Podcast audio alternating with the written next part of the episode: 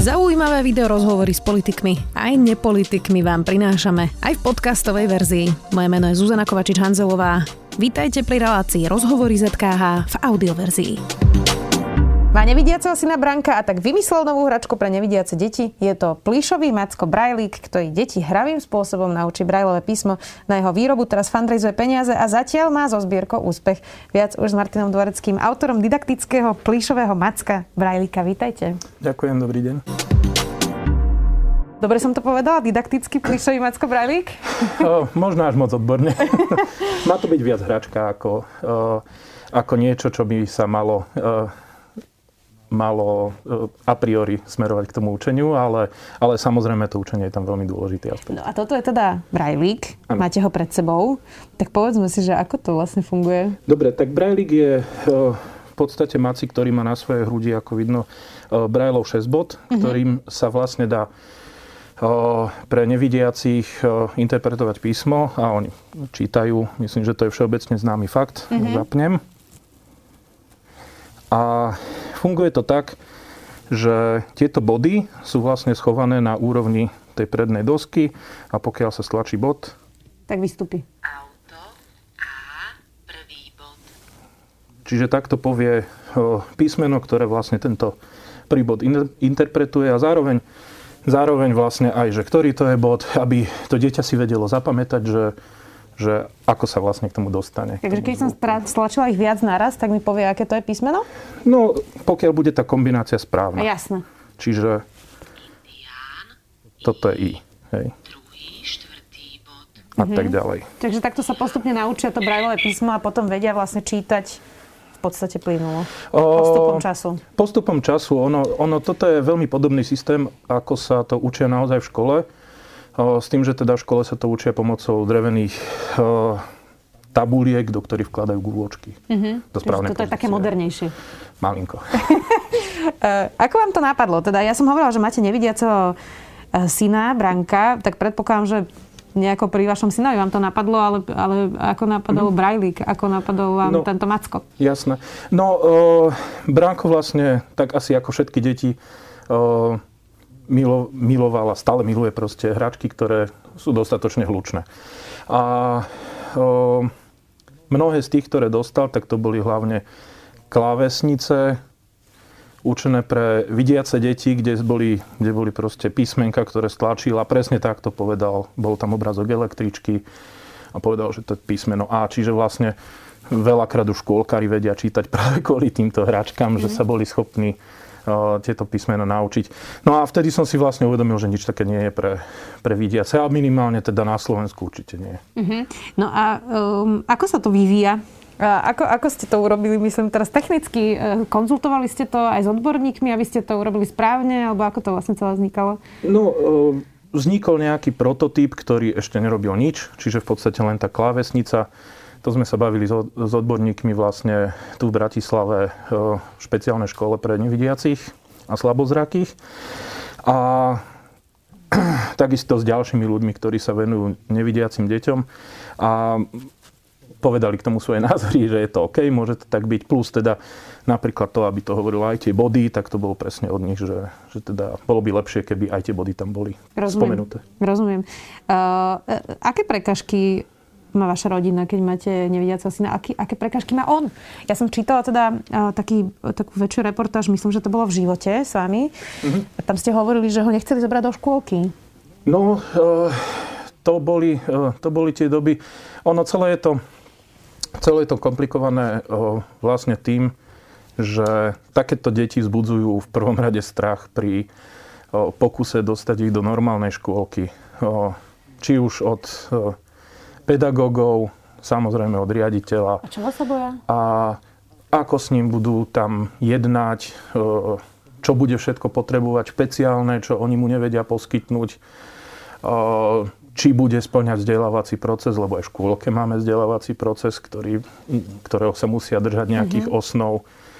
A či je alebo nie je legislatíva, ktorá im dovoluje robiť špeciálne potreby, to naozaj netuším, ale uh, v bežnej škôlke, do ktorej sme sa ho snažili dostať, tak sa to nepodarilo. Čiže nakoniec našťastie sa podarilo ho dostať do súkromnej škôlky u nás v Ilanke. A o, to bolo úplne neskutočné vidieť, ako tie deti počase, keď ho spoznali, lebo samozrejme tiež mali ten, tú, tú počiatočnú bariéru, tak keď ho spoznali, ako sa snažili s ním komunikovať a, a aj mu pomáhali vlastne v tých ve- bežných veciach. Proste to je, to je vec, ktorú keď sa vtedy nenaučia, tak ťažko sa to naučia v dospelosti. Nejaké empatie možno, nie? Empatia, áno, hej. A, a vôbec to, ako pristupovať e, k ľuďom, ktorí majú nejaké vôbec znevýhodnenie, pretože Nejde tam o nejaký špeciálny prístup, ale o to pustiť si ich sebe. Inak e, je to zaujímavé vlastne postupom rokov, ako robím rozhovory s rodičmi, ktorí majú rôzne uh, deti s rôznymi handicapmi alebo teda s rôznym zdravotným znevýhodnením, tak jedno majú všetci spoločné a to je prvé, že je to veľmi drahé. A druhé, že ten systém tie deti namiesto inklúzie vytláča vlastne do nejakých špeciálnych zariadení. Že vlastne ano. nie je nastavený na to, aby sme všetci tu koexistovali a žili spolu. No, aby sme si na to zvykli. Ako naozaj, naozaj v dnešnej dobe je okolo 6% detí celkovo je v špeciálnych školách, čo je európsky rekord. čiže to je jedna vec. Samozrejme, nie všetky deti môžu ísť do bežnej školy alebo bežnej škôlky, to sa nedá ale mnohé deti, zvlášť s viacnásobným postihnutím, tie sa nedostanú už ani len do tých špeciálnych. Uh-huh. A je to drahé teda? To sedí tiež? O, tak drahé sú všetky tie terapie, ktoré, ktoré tento systém po 12 rokoch budovania silného sociálneho štátu nepodarilo sa mu to vytvoriť. Hej, takže Čiže musíte si to platiť v súkromných zariadeniach? Veľakrát áno. Ako uh, jeden z takých ďalších nesystémových prvkov sú vlastne zbieranie tých 2%.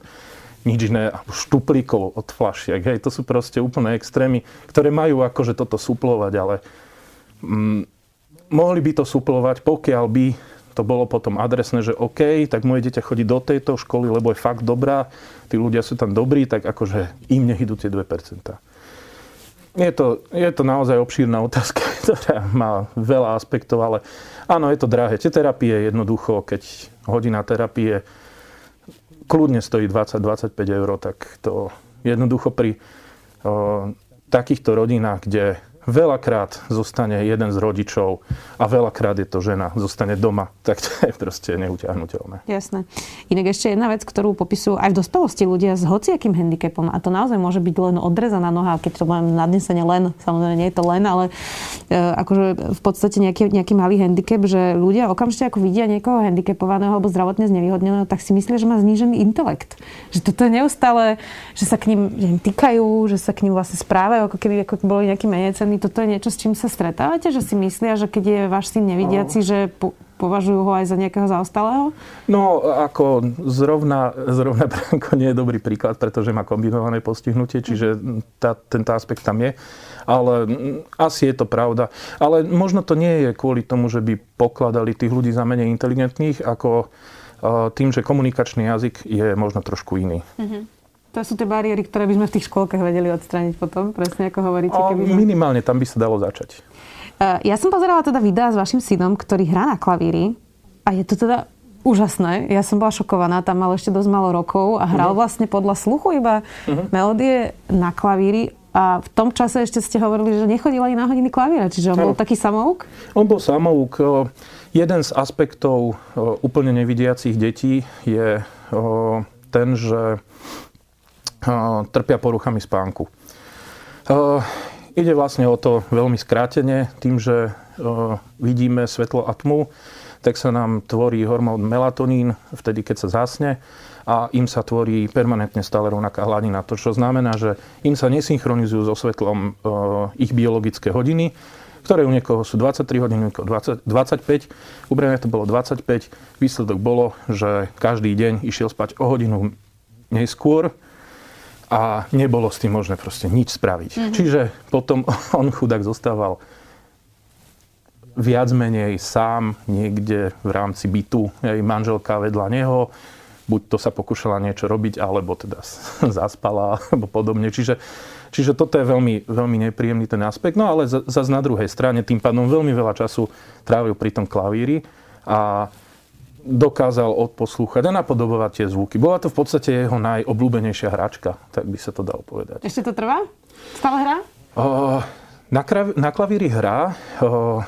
Podarilo sa, že, že sme naozaj sa stretli u nás so skvelými pedagógmi, ktorí ho, ktorí ho zobrali do zušky, takže momentálne už chodí normálne na hodiny klavíra a ako je to presne, tá, presne ten efekt, že, že keď tam človek prekoná ten počiatočný, počiatočný strach z tej inakosti, jasné, uh-huh. tak ako tí pedagógovia ho ľubia. Uh-huh.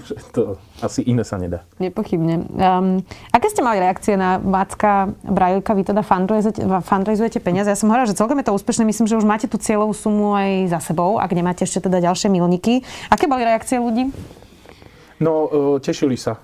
Nestretol som sa s, s negatívnou reakciou. Dúfam, že sa ani nestretnem. A ja sa veľmi tiež teším, že sa to, že sa to dá, podarilo vyzbierať aspoň do tej miery, že viem dodať vlastne tú prvú sériu, ktorá by mala byť práve na to, aby, aby som vedel pozbierať potom spätnú väzbu od tých detí, lebo uh, predsa len toto je prototyp, ktorý keby som dal deťom, tak do hodiny po ňom. Takže teraz naozaj treba, aby, aby som zistil, že, že čo ešte treba vylepšiť. Vy teda dáte 15 kusov do školy, kde chodí váš syn uh-huh. a tamto teda deti vám dajú feedback a možno bude teda Braillik 2, ktorý už bude ešte lepší? Áno, v podstate celý, celý ten Braillik je spravený tak, aby, aby bez toho, aby bolo treba nejako veľmi zasahovať do toho vonkajšieho dizajnu, tak e, vnútorne je to preprogramovateľné, dá sa tam vymeniť zvuková stopa. To je jedna z vecí, ktorú chceme, aby ten hlas bol trošku o, trošku veselší, lebo to, toto sa nám nepodarilo s manželkou nahrať ani jednému, aby to bolo také, že... takže to ešte budeme riešiť a uvidíme, ako, ako sa to stretne u nich s tým pochopením. Prípadne, keď, keď uvidíme, že niečo je pre nich nezaujímavé, alebo napríklad trebárs ten prístup, že hovoriť tie body je už pre nich príliš zložitý alebo nudný, mm, dá sa to vždy nejako, nejako upraviť, aby aby to vyhovalo. Toto je teda hračka a brajlík. Čo by vám ale pomohlo, aby bolo lepšie v tomto štáte, aby sa vám možno ľahšie žilo, aby sa Brankovi ľahšie žilo e, na Slovensku? Čo by, čo by sa malo zmeniť? No určite ten prístup e, k tomu, aký sme zažili my napríklad, že keď sa nám Brako narodil, my sme zostali proste hodení takto do vody. Hej, že, že no, tak máte nevidiece, tam nech sa páči, tam sú dvere z pôrodnice. Choďte domov.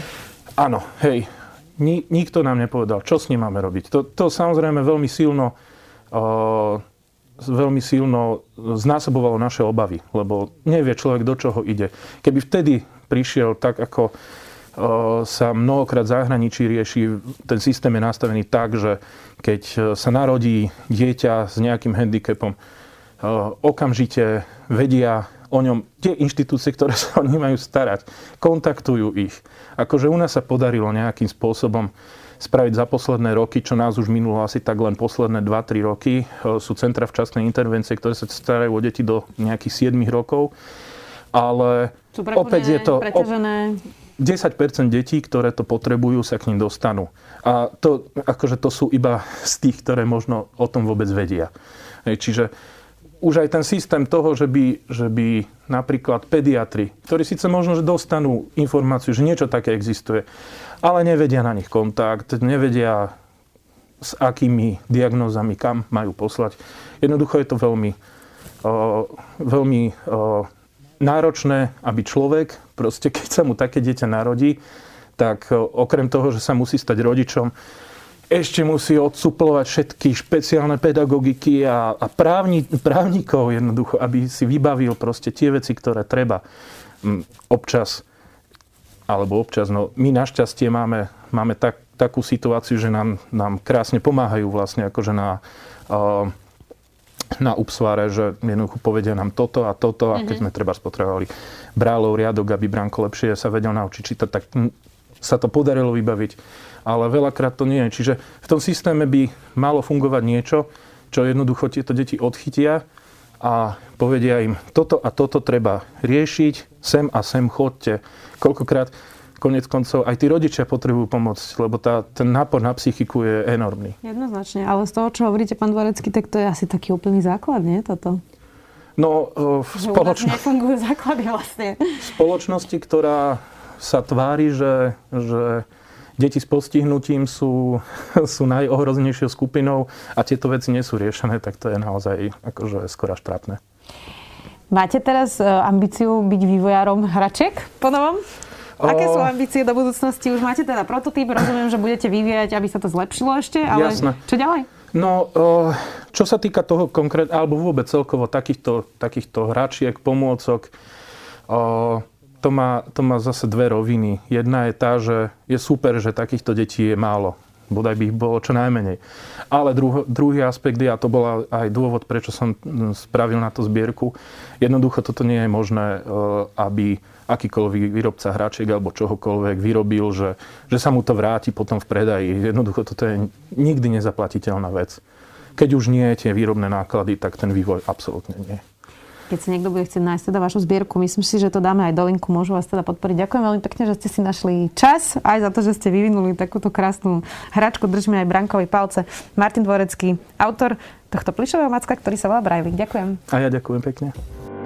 Počúvali ste podcastovú verziu relácie Rozhovory ZKH. Už tradične nás nájdete na streamovacích službách, vo vašich domácich asistentoch, na Sme.sk, v sekcii Sme video a samozrejme aj na našom YouTube kanáli Denníka Sme. Ďakujeme. Kde sú hranice slobody slova? Je človek len veľmi komplikovaný stroj? A ako skresľuje naša myseľ realitu? Som Jaro Varchola A ja Jakub Betinský a spolu tvoríme podcast Quantum Idei, kde veda diskutuje s filozofiou. novú diskusiu nájdete každý druhý štvrtok vo svojej podcastovej apke, na našom Facebooku a Instagrame a tiež na denníku ZME. Tešíme sa na vás.